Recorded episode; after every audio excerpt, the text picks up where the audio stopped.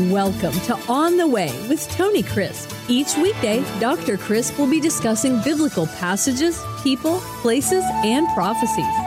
Tune in daily to start your day right and deepen your understanding of how to better walk the way and enjoy the journey. Here's your host, Dr. Tony Crisp. Welcome to On the Way. This is podcast number 61. This entire week, I'm going to be speaking to you about the judgment seat of Christ, which is one of several judgments mentioned in the New Testament. The apostle Paul in 2 Corinthians chapter 5 has been talking about the temporary nature of this life and how that this world is not our home, but one day when we leave this world, we're going to be immediately in the presence of the Lord Jesus. Our home is not here. It is there. It is not on this earth. It is with the Lord Jesus. And immediately in verse 9, he says, Therefore, we make it our aim, our goal in life, whether present in this world and in this body, or absent, to be well pleasing to Him. You see, the goal of the Christian life is to live a life that is pleasing to the Lord Jesus, who bought us with His own blood. And the Apostle Paul reminds us that all of us, every one of us, each of us, will appear before the judgment seat of Christ. Verse 10, he says, For we must all appear, every one of us, before the Bema, B E M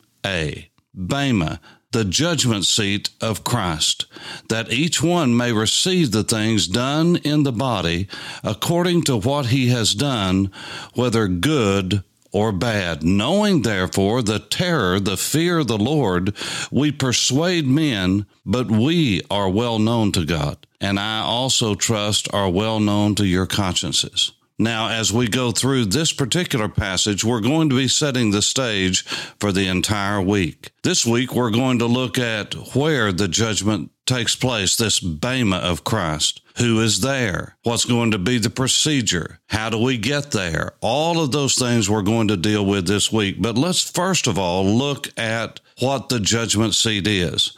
There are several judgments in the Bible. Uh, just to name a couple, when Jesus died on the cross, that is when the judgment came against sin once and for all. When Jesus died on the cross, he paid the full penalty for our sins. That is why when a person is saved, they are forgiven not of just what they have done in the past up to the point of their salvation, but the debt has been paid for all of their sin, not just what they've done, but all that they will ever do. Now, sometimes this is hard to get hold of because we have the idea many times, and it's presented that you need your sins forgiven. That is everything you've done in the past. But the reality is, when we give our hearts and lives to Jesus, if we're just forgiven of all that we have done in the past, within an hour or two, we would need to be forgiven again because it's in our very nature to sin. And as we grow in likeness of Jesus, it doesn't mean that we are sinless, but it should mean that we sin less.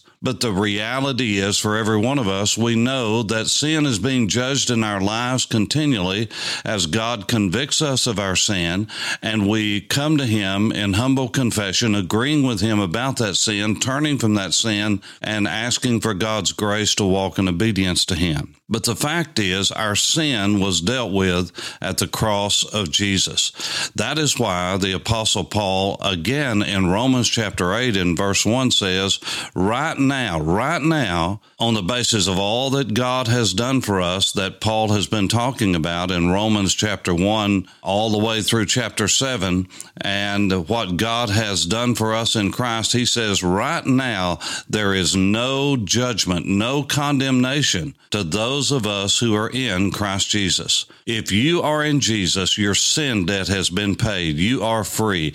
Jesus has borne the cost of all of your sin and he has forgiven you. And according to that same book of Romans, we have been given the righteousness of Jesus. That means his rightful, righteous life of his obedience to his Father in heaven from the cradle to the tomb in complete obedience. He lived out his life in total righteousness. And he did not die for his own sin. He had no sin. The wages of sin is death, but he didn't sin, so he would have never had to die. But the reality is, he died for you and he died for me in our place as a substitution. That's why it's called a substitutionary atonement, a vicarious death. He died in the place of another, and that's you and that's me. And because of that, he is alive. He's declared to be the Son of God by the resurrection of the dead, Romans 1 4. And he gives to you and he gives to me, he places on our account his earned righteousness not his inherent righteousness.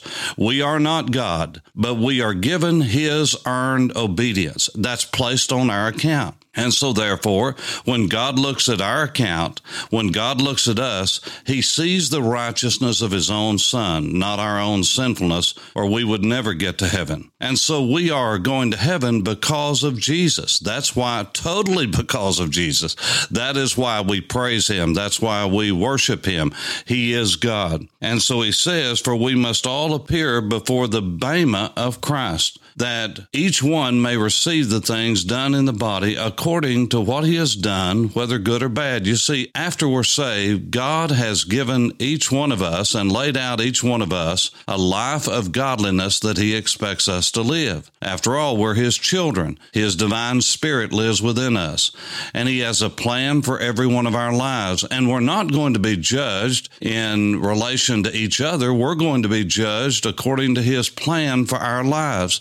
You see, God has a perfect plan for your life. And when you and I are walking with God, He begins to give us direction more and more and more as we walk in light. God gives us more light because He has something for us to do that no one else can do just as well as we can. And when we stand before God, we're going to be judged as to whether what we did in this life was good or bad. Good in the sense that we all are thinking of that which is godly and that which is pleasing to him. But the word bad here is not necessarily talking about evil, whether we've done good or evil, but the word is phaulos, which means bad in the sense of not worth anything, worthless. And so what he's talking about here is good or worthless.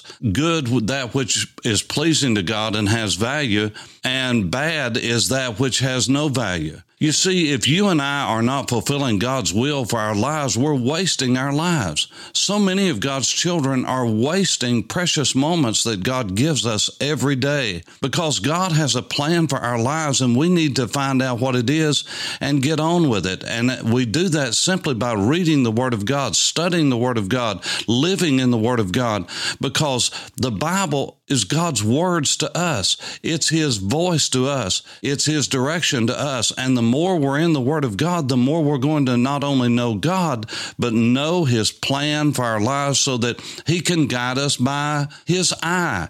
We can just read the Scriptures and we'll know by His Spirit what God wants us to do. You will never know the will of God. You will never fulfill God's plan for your life if you're not studying the Scriptures. I'm not talking about just devotional reading. I'm not talking about just light reading.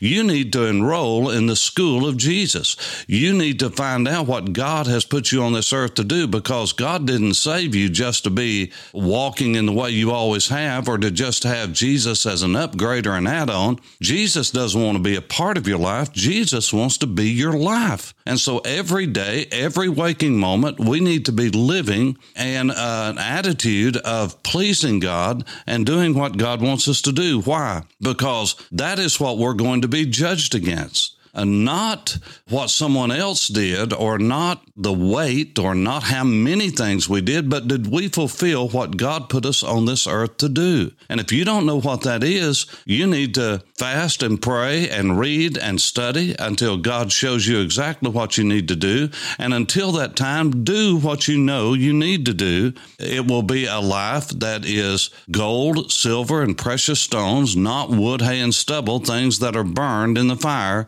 like 1 Corinthians chapter 3 talks about that we will deal with later on this week. But the first thing I want us to know this week and to get in our hearts is every one of us are going to stand after we leave this life, the moment our eyes close in death, we're in the presence of Jesus. And then in the future, in the future of time as we know it, there will be a great judgment seat of Christ. The Bema is the place where rewards are given out. It would be like what we would call in the evangelical world would be like an Awana award ceremony. And if you've ever been to one, you know what that means. Only rewards are given out. I mean, you look for things that you can give uh, to children to award them, no matter how little or how much that they have done. And I've seen a lot of tears at Awana Awards programs over the last decades. And the reason is not because somebody didn't get something. I mean, you got something if you showed up, just like you will at the judgment seat of Christ. But the fact is, there's going to be some tears. It may be because when we see just what God had for us and just how unfaithful we were, that may be a point in heaven for one instant that we stand before God and He has to wipe away the tears from our eyes, not just because of the hurt of something that will be revealed in heaven, but maybe it is that we have missed God's best for our lives. You see, sometimes the enemy of the best is better or good. We need to find God's perfect will for our lives and allow Him, by His grace, to energize us by His Spirit to do the will of God so that when we stand before the judgment seat of Christ and we are handed any kind of reward, that as in the book of Revelation, chapter 4 and 5, we will bow down before Him, fall down before Him, and cast our crowns, any crowns that we are given. We're not going to strut around heaven. We are going to cast those at the feet of the Lamb of God, whom without we would not be there. I pray this has been a blessing to you as you walk on the way. This is Tony Crisp. Thanks for listening to On the Way with Tony Crisp. Tune in every weekday for information on biblical passages, people, places, and prophecies. Fridays are for your questions.